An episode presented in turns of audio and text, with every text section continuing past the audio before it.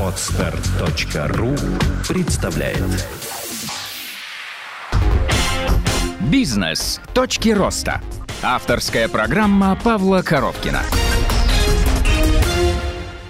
Здравствуйте, меня зовут Павел Коровкин, и вы слушаете новый авторский подкаст «Бизнес. Точки роста». Сегодня у нас в гостях молодой энергичный предприниматель, который сам с нуля построил свою дизайн-студию, Максим Черный. Максим, привет. Да, всем привет. Сразу после университета Максим основал свою студию по дизайну интерьеров. Максим, расскажи о том, как это происходило. Как я понимаю, сначала это была совсем небольшая компания, по-моему, даже из двух людей. Сейчас это уже у тебя достаточно большой бизнес, большим оборотом, у тебя большой штат, штат сотрудников, офис. Расскажи, как, как происходил твой рост? Ну да, Паш, ты все правильно сказал. Начинали мы вдвоем с моим партнером. То есть э, начало было скажем так, совершил все, все ошибки, которые совершают начинающие предприниматели. То есть, ну, после института нас было двое, энергии было много, было 30 тысяч рублей. Значит, ну, вот на эти деньги мы типа стартовали. Многие просто говорят, что невозможно без стартового капитала что-то сделать, да, то есть ты показал пример того, что 30 тысяч достаточно, чтобы построить большую компанию, да? Ну, 30 тысяч достаточно, в принципе, да. Можно даже вообще там, с 10 тысячами начинать, потому что это совсем не важное. Значит, э, ну, когда был в школе, в институте, всегда хотел открыть свою компанию. Значит, и для меня всегда успешная компания, ну, успех в жизни равнялось это иметь собственное дело, свою фирму, предприятие и так далее. Но вот я тогда, к сожалению, не понимал, что просто открыть фирму и сделать так, чтобы она была успешно приносила прибыль, это не одно и то же. Поэтому, ну, сначала столкнулись с огромными трудностями, потому что, ну, вот, фактически мы заплатили за два месяца аренды, заплатили за телефон, у нас было на, на двоих 3000 рублей, нужно было что-то есть, нужно было в следующем месяце платить аренду, нужно было где-то брать клиентов. Но занимались сначала не только дизайном, там всем подряд. Вот просто вот все, что, все, что могло принести деньги, мы этим занимались. То есть мебель, там мебель на заказ, какие-то поставки мебели, там рисовали, тоже проектировали. То есть у нас первый заказ по дизайн-проекту, там, может, месяца через два, наверное, пришел. А это был пятый курс, да? То есть это уже конец университета или ты уже вышел? Ну, мы начали в конце университета. Угу. Тогда еще я еще работал фрилансером, потом еще диплом помимо этого писал. Ну и вот э, идея родилась именно в конце уже университета. Тогда, конечно, диплом мешал. То есть вы занимались, в принципе, всем в подряд, главное, чтобы это деньги приносило. А почему ты тогда переключился на дизайн интерьеров, если ты говоришь, мебелью, еще какими-то направлениями? Ну как, что больше всего приносило прибыли, на то и мы переключились. Потому что по, там, прошло три месяца, ну и в результате того, что мы поняли, что усилия, затрачиваемые на, во-первых, привлечение клиента по дизайну интерьера и усилия, затрачиваемые на, ну, скажем так, процесс производства, оказания самой услуги – они ну, намного более эффективные, оптимальные, ну, именно в дизайн-проектах. Как я понимаю, у тебя был партнер, ты упомянул, да? То есть, о чем вы занимались? Там, вас было двое, да? То есть, у вас наверняка было какое-то разделение. То есть, какие у вас были обязанности? Кто чем занимался? Ну, мой партнер занимался всем, что связано с дизайном, ну, а я всем остальным. Ну, то есть, понятно. То есть, ты, условно говоря, создавал э, поток клиентов. Пытался, ну, во всяком случае, ну, на тот момент, да? Да, я думаю, здесь больше подходит слово «пытался», потому что... Ну, расскажи, вот э, с какими сложностями столкнулся, как ты их пытался искать, какие ошибки ты совершил, почему ты понимаешь, что сейчас бы ты этого не делал, и как ты нащупал вот эту вот саму нишу, как приводить клиентов? Угу. Ну, ошибки были... Ошибка была одна, самая важная, в том, что я вообще не думал о том, где мне взять клиентов – том, что было вот понимание, что вот мы открылись, и клиенты должны откуда-то сами прийти. Изначально как привлекал знакомые, там, друзья, всякие тендерные площадки, доски объявлений, ну, все, что можно сделать бесплатно.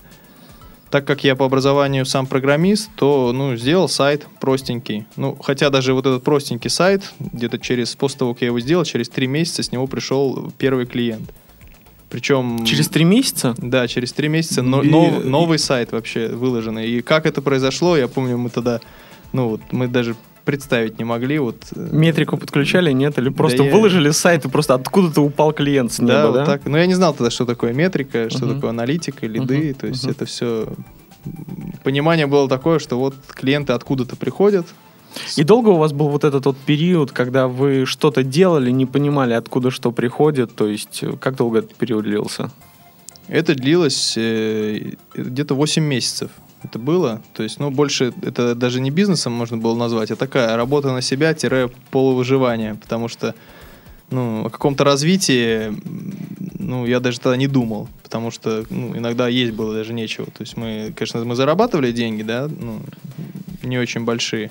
Но все равно их постоянно не хватало, чтобы куда-то что-то инвестировать, что-то улучшить. И вас было все равно на тот момент два человека, да? То есть все эти 8 месяцев. Нет, почему? Мы взяли еще сотрудников, Мгм. дизайн. Ну, как, сотрудник, я бы не сказал, что это тогда мы взяли сотрудника, да, то есть Мгм. просто с нами работали фрилансеры, дизайнеры, которым мы за процент отдавали заказы, чтобы они делали. Ну, там их 2-3 человека было не на постоянной занятости. И где произошел тот вот самый переломный момент, когда ты начал действительно расти? Ну, я это связываю, в принципе, с посещением тренинга бизнес-молодости, потому что после тренинга там было много занятий, много чего рассказывали, но я вынес вот на тот момент только э, одну вещь. Это откуда брать лидов. Я взял, просто настроил рекламную кампанию в Яндекс.Директе Мгм. и, ну, пустил трафик на сайт. А так как э, стратегия у нас была тогда, ну, как отличаться от конкурентов, мы просто решили делать дешевле, чем у всех. Вот у нас, ну, просто свалился такой поток заказов, что мы физически перест- ну, не, смо- не смогли его обработать. То есть первый твой совет такой грамотный э, предпринимателям, которые либо стартовали свое дело, но не понимают, как привлекать клиентов, это попробовать настроить интернет-площадки привлечения через интернет. Это самый простой способ. Или в чем его фишка-то? Почему не выставки? Почему не холодный обзвон? То есть действительно вот интернет настолько хорошо работает? Ну, в моей нише, как показала практика, очень хорошо работает. Но здесь сразу вот предостерегу, что, конечно, рекламную кампанию вы можете создать, настроить трафик, но важно еще думать о той площадке, да, на которой этот трафик приземляется. Потому что, ну, я хоть и сделал сайт, но он с самого начала был аккуратный, красивый, то есть я сам, ну, сам его делал, сам долго сидел, думал, ну, дизайн делал дизайнер, и из-за этого, ну, получилось так, что люди, заходя на сайт, смотрели, им нравилось, они звонили, ну, там, либо оставляли заявки, то есть э, совет такой, что мало сделать, настроить рекламную кампанию, важно еще сделать такой сайт, ну, чтобы он был красивый, чтобы все было аккуратно. Ну, то есть продающий, другими словами. Ну, тогда еще я не знал, что, что такое продающие сайты, чем Мгм. они отличаются, там, триггеры, вот, э, мгм. тексты продающие. Я еще не знал об этом. Я просто сделал все аккуратно и красиво. И, соответственно, после этого ты начал э, для себя строить уже какую-то стратегию, да, то есть ты понимаешь, что вот к тебе приходят клиентов, ты их отрабатываешь. Там ты сказал, огромный был поток, то есть ты с ним справлялся, не справлялся. Начал нанимать сотрудников или как дальше продавал- продолжалось твое развитие? Ну да, то есть, э, когда поток увеличился, и просто мы поняли, что мы там приходим в 10 утра, уходим в час-два ночи, и такое продолжалось там, ну, полтора-два месяца. То есть, ну, это было не очень комфортно. Ну, тут, скажем так, э, не мы приняли такое решение, что нужно вот подумали, нужно взять сотрудника, а просто, ну, мы посмотрели, сколько мы сливаем, и э, решение пришло само собой. Главный инсайт был для тебя. Вот они деньги, они утекают, надо что-то делать, да? То есть и тогда начали набирать сотрудников. А сталкивался с какими-то проблемами при найме сотрудников? Или для тебя это было какие-то очевидные вещи, вот так, так надо нанимать? Или тоже вот были какие-то с этим сложности? Ну, как я уже сказал, я в начале, что я при открытии своего дела все ошибки, которые только можно совершить, я совершил. Это и работал с друзьями. Значит, ну, сейчас вот я там... То есть ты понимаешь, что этого вообще делать нельзя, да? Ну, сейчас я вот с этим человеком не общаюсь уже. То есть- До этого общался довольно-таки близко. Дружба испортила все, да? Ну, да, да, можно и так сказать. Значит, потом, м, второе, ошибка при найме, это найм как раз э, персонала, который ниже тебя по квалификации, да, то есть ты э, берешь людей э, чуточку ниже, чем ты. Ну, вот э, таких у меня вот, троих человек я взял, и троих человек в итоге через... ка- Каждый проработал 2-3 месяца, и в итоге мы с ними расстались. Потому что, ну, человек просто не показывал результата. Ну, при этом не каждый, кстати, собственник бизнеса, бизнесмен готов через три месяца расстаться. Многие как бы э, лелеет внутри себя какую-то надежду, что, возможно, что-то изменится. Ты пытался как-то обучать, что-то там предпринять для того, чтобы улучшить их результаты?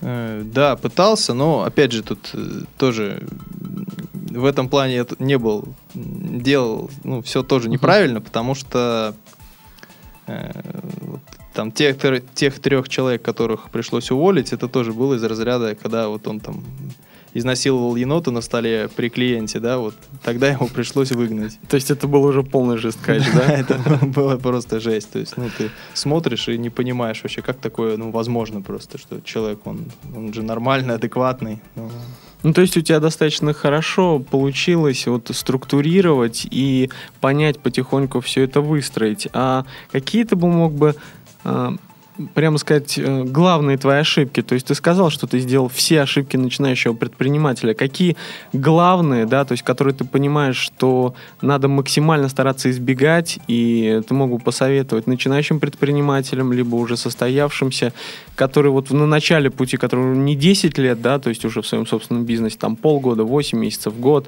и те ошибки, которых явно стоит избегать, к которым даже подходить нельзя. Ну, вот сейчас две вещи в голову сразу пришли. Ну, первое, это мы сначала продаем, потом делаем. То есть э, перед тем, как что-то организовать, сначала проверь, продается это или нет. То есть, э, ну, и нужно считать воронку. То есть это все не просто так. Э, Если вы хотите э, ну, успешно стартануть и потом развиваться, то есть э, системно, да, не так, что сегодня густо, завтра пусто, а ну, наметить себе определенный рост и просто поддерживать все, ну, все показатели бизнеса вот, в соответствии с этим ростом. Подскажи, пожалуйста, ты упомянул слово воронка. Не все наши слушатели понимают, что это вообще такое. Что такое воронка? Что ты имел в виду? Ну, воронка продаж, то есть это набор показателей, который каждый, скажем так, вытекает из предыдущего. То есть если у нас есть определенное количество посетителей на сайт, есть конверсия, с которой, это, с которой сайт перерабатывает этих посетителей ну, в заявки, да, в лиды. Э, Значит, из этих лидов есть э, определенная конверсия в покупателей, и из этих покупателей есть конверсия в повторных покупателей. И вот эти показатели ну, необходимо мерить, причем по каждому каналу, по которому мы продвигаемся. То есть по Яндекс.Директу своя воронка, по Google AdWords своя воронка, по SEO своя воронка, по социальным сетям своя воронка. И только так мы сможем ну, отслеживать, да, правильно ли мы тратим деньги на тот или иной канал продвижения.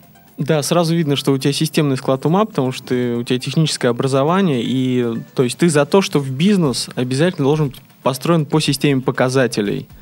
Правильно? То Ну, есть, э, да, все правильно. Бизнес это табличка. То есть и ничего больше там, потому что и сотрудники тебе много чего могут рассказать о том, как у них все, а вот реально их эффективность можно померить только табличкой. То есть вот есть, э, есть сотрудник, у него есть его показатели. О том, эффективно он работал или или нет в этот месяц или там в предыдущий, ты просто смотришь на его показатели, смотришь на показатели за прошлый месяц, и все. Ну, например, у дизайнера, то есть у меня нету понимания, какие могут быть у дизайнера. Я понимаю, у продажника, да, то есть количество там звонков, а, там холодных звонков, теплых звонков, э, сколько из этих звонков превратились там в потенциальных клиентов, сколько в реальных клиентов. То есть мне это понятно, а вот, например, взять дизайнера, да, тут, который отрисовывает, какие у него могут быть показатели. Ну, во-первых, у него показатель это количество закрытых этапов по, по проектам. То есть, потому что, ну, я занимаюсь разработкой дизайн-проектов интерьера. Дизайн-проект состоит из нескольких этапов. То есть, и оплату нам клиент носит поэтапно. То есть, не сразу за весь договор, а вот мы часть работ закрыли, он заплатил, часть закрыли, он заплатил. Дизайнер получает точно так же. То есть, он получает по факту выполненной работы. Значит, э, также по срокам, то есть у него есть нормативы, когда он должен вот выслать э, тот или иной документ. Соответственно, э, там, например, если у него есть 5 рабочих дней, значит, на проверку он должен выслать за 3 рабочих дня. Значит, чтобы 2 рабочих дня мы успели проверить. Вот эти все показатели тоже учитываются. То есть первое это количество закрытых этапов, сумма, которую мы получили по этим этапам, и это просрочка по вот э, тем проектам, которые у него есть. Смотри, у тебя каждый сотрудник имеет свои показатели, в рамках которых он и работает, и отчитывается. Соответственно, вопрос, э, ты же не, не в Excel это все делаешь, то есть у тебя есть некая система, да, с помощью которой ты это все учитываешь, где у тебя там закручены все сотрудники. Да, ну у меня сейчас есть система, но опять же скажу, что э, система это не панацея, да, что вот э, вот, скажем так, вот все через одно место, никто ничего не считает, вот мы поставили, внедрили мегаплан, и все стало работать. То есть нет. Для начала, если для какого-то простейшего учета, лучше писать на бумаге. Когда бумаги, когда бумаги будет столько, что вы уже начнете, она там из карманов, из ушей начнет лезть, тогда ну, переходите на Excel. Значит, когда в Excel уже будет ничего не понятно, тогда да, стоит задуматься о внедрении ну, CRM-системы, системы управления предприятием. Но мы остановились Э, там есть такая система управления проектами, PlanFix называется. У нас весь учет вообще по компании ведется в ней. А расскажи поподробнее, она платная, бесплатная, может быть, кого-то заинтересует? Это бесплатная программа, э, аналог э, Мегаплана. Вот когда у нас стоял вопрос о том, что внедрять Мегаплан или PlanFix. Но мы остановились на PlanFix, во-первых, потому что он бесплатный, во-вторых, ну не такой сложный, более легкий. Вот. И там очень много процессов, которые, ну, очень много процессов можно смоделировать, ну, с помощью вот э, внутренних каких-то метрик, там, аналитик Мгм. и так далее. Вот, поэтому, ну и плюс сотрудница, которая у меня пришла, которая этим занималась, она на предыдущем месте работы работала в PlanFix, то есть она пришла и выстроила ту же систему, которая у нее была там. Ну, то есть, я как понимаю, это не рядовой сотрудник, который пришел, принес систему управления, внедрил ее, да, то есть ты топа нанял. Ну да, я нанял исполнительного директора, то есть, который, как- ну, это женщина, которая как раз занималась э, на предыдущем месте работы, ну, тем же, чем занимается у меня сейчас. Получается, у тебя сейчас есть топ, который э, полностью регулирует всю твою бизнес-деятельность. Э, То есть ты уже вышел на тот уровень предпринимательства, когда ты можешь вытащить из себя из бизнес-процессов и заниматься только каким-то стратегическим управлением, а полностью вся начинка компании работает четко сама, правильно? Ну, не совсем так, то есть это все-таки не генеральный, да, директор там с, с опытом, то есть э, показатели все-таки контролирую все я, то есть и решение относительно того, вот э, если там где-то провал или наоборот принимаю я, то есть а человек, он неп- непосредственно занимается тем, что собирает данные, но это фактически мои руки, то есть если м, нужно там вот как за- задача, да, э, внедрить финансовое планирование, Мгм. ну вот. То есть э, мы обсуждаем, э, ставим определенные сроки, и сотрудник делает. Есть, Ну, я понял, я имел в виду, что сколько ты сейчас, вообще объективно, в неделю тратишь времени на свою компанию? То есть для тебя это ежедневная работа с 10 до 10, как ты говорил, до часу ночи? Или тебе достаточно несколько часов в день для того, чтобы полностью курировать всю компанию и контролировать ее рост? нет, ну, конечно, я не до часу ночи сейчас сижу, Мгм. но тут, опять же, все зависит от того, нравится вам то, чем вы занимаетесь, или не нравится, да, то есть... э, э, Помимо бизнеса есть еще другая жизнь, то есть э, там есть увлечения, хобби, знакомые, друзья, спорт. Поэтому, конечно, время, которое уделяю бизнесу, оно ну, не пересекается с этими вещами. Значит, но в среднем получается так, что я работаю ну, 3-4 дня в неделю. То есть это полноценный рабочий день. Слушай, чтобы было понимание у наших слушателей, вот э, когда, сколько, получается, лет назад ты начал это все простраивать? Ну, два года, два с чем-то. Два с чем-то года. Вот расскажи, что было, да, и что стало? Сколько было сотрудников? Сколько был денежный поток? Если это не тайна, сколько сейчас сотрудников? Сколько ориентировочно сейчас объем ваших продаж? То есть, э, чего ты добился? Может быть, не чистая прибыль, а хотя бы объемы? Мгм. Ну, можно, я, в принципе, могу сказать, что было в начале, что было вот э, год назад и что сейчас. То есть, да, если... Три контрольные точки, да? Да, и сравнивать то, что было два года назад в самом начале, ну, здесь я по показателям, наверное, даже не скажу, потому что я там, ну, я ничего не считал тогда. То есть такой был бизнес, такой бизнес-месиво, каша. Мгм, мгм. Вот. Ну, там примерно тысяч, ну, тысяч пятьдесят мы там зарабатывали на двоих. То есть это, ну, фактически такая зарплата работника Макдональдса. да. Мгм, мгм. Если смотреть, э, вот год назад я недавно мерил, значит, там у нас был оборот 800 тысяч. Это я смотрел вот год назад. Сотрудников тогда, ну, соответственно, два года назад то мы были там вдвоем-втроем. Год назад, э, я думаю, там было человек 5-6. Ну, потому что, может быть, больше, потому что часть частично, ну, частично у нас ребята на фрилансе работали, то есть их нельзя было назвать постоянными сотрудниками.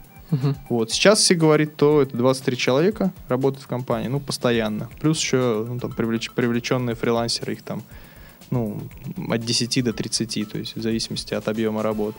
Поэтому, ну, в данный момент оборот составляет там 2 миллиона 200 тысяч. Слушай, ну это очень серьезный рост, то есть это практически за год в три раза за последний год, да? В три раза. Это очень серьезно. А с чем ты срав... э, все-таки, вот главный инсайт, да? С чем ты связываешь этот рост? Все-таки с правильным построением бизнес-процессов вот этой вот системы показателей, ее контроля? Или все-таки, может быть, ты нащупал ту самую нишу, которой не хватает рынку, и м, сделал какую-то фишечку в, этом, в этой нише? Или это стечение всех этих обстоятельств? Ну, я считаю, здесь, опять же, две вещи, да. Ну, это тоже все из БМ, да, то есть есть такие вот у них основообразующие Мгм. такие вещи, которые вот э, на меня очень сильно повлияли. Ну, первое, это по подсчету показателей, по воронке. То есть, ну, я физически сам вот ощутил, что нужно все считать. Ну, потому что в какой-то момент, э, так у меня основной трафик был по SEO, который мы, в принципе, ну, не можем контролировать, потому что что там Яндекс, Google придумает. То есть, э, и в какой-то момент просто у меня, да, обвалило, все обвалилось, обвалился весь трафик. И, то есть, ну, нужно было что-то придумывать. Ну, и пришлось все считать. Это первое, воронка. То есть, э, считайте воронку обязательно. По каждому каналу продвижения, сколько вот там, каждый клик в той или иной вот рекламной, рекламной системе, рекламной кампании тебе принес. И второе, это нанимать сотрудников уже с опытом того, э, что они собираются делать у вас, то есть которые более компетентны, чем ты.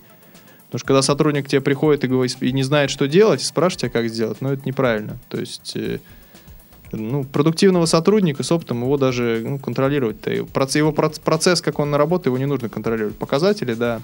То есть нужно считать, конечно, раз в неделю смотришь, что сделал, что не сделал.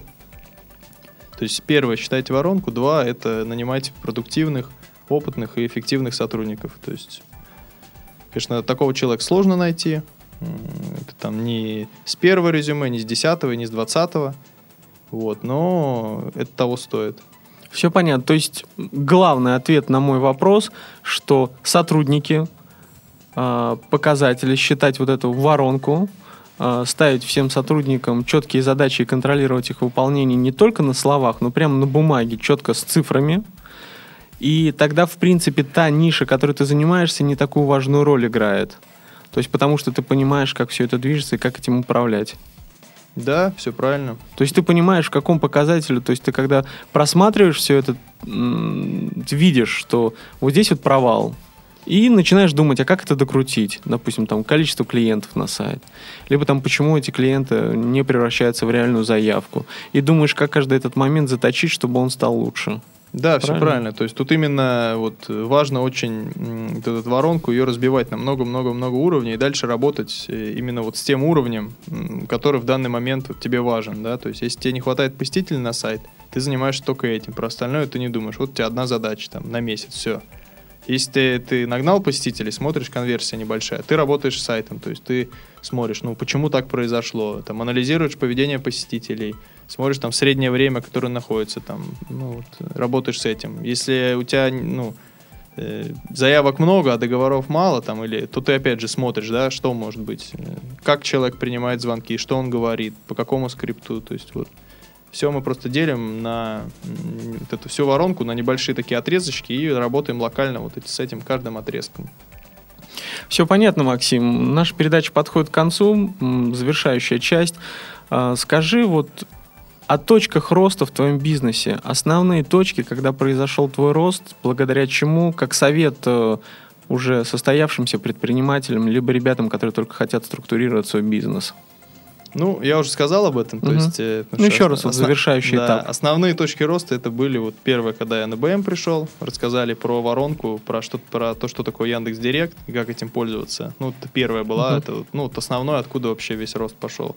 И второе, это э, вот как раз когда на БМ сказали про сотрудников, что нанимайте профессионалов, которые компетентнее, чем вы. Это тяжело, сложно, довериться, ну, это некомфортно, потому что когда с человеком общаешься, он ну, выше тебя, лучше тебя.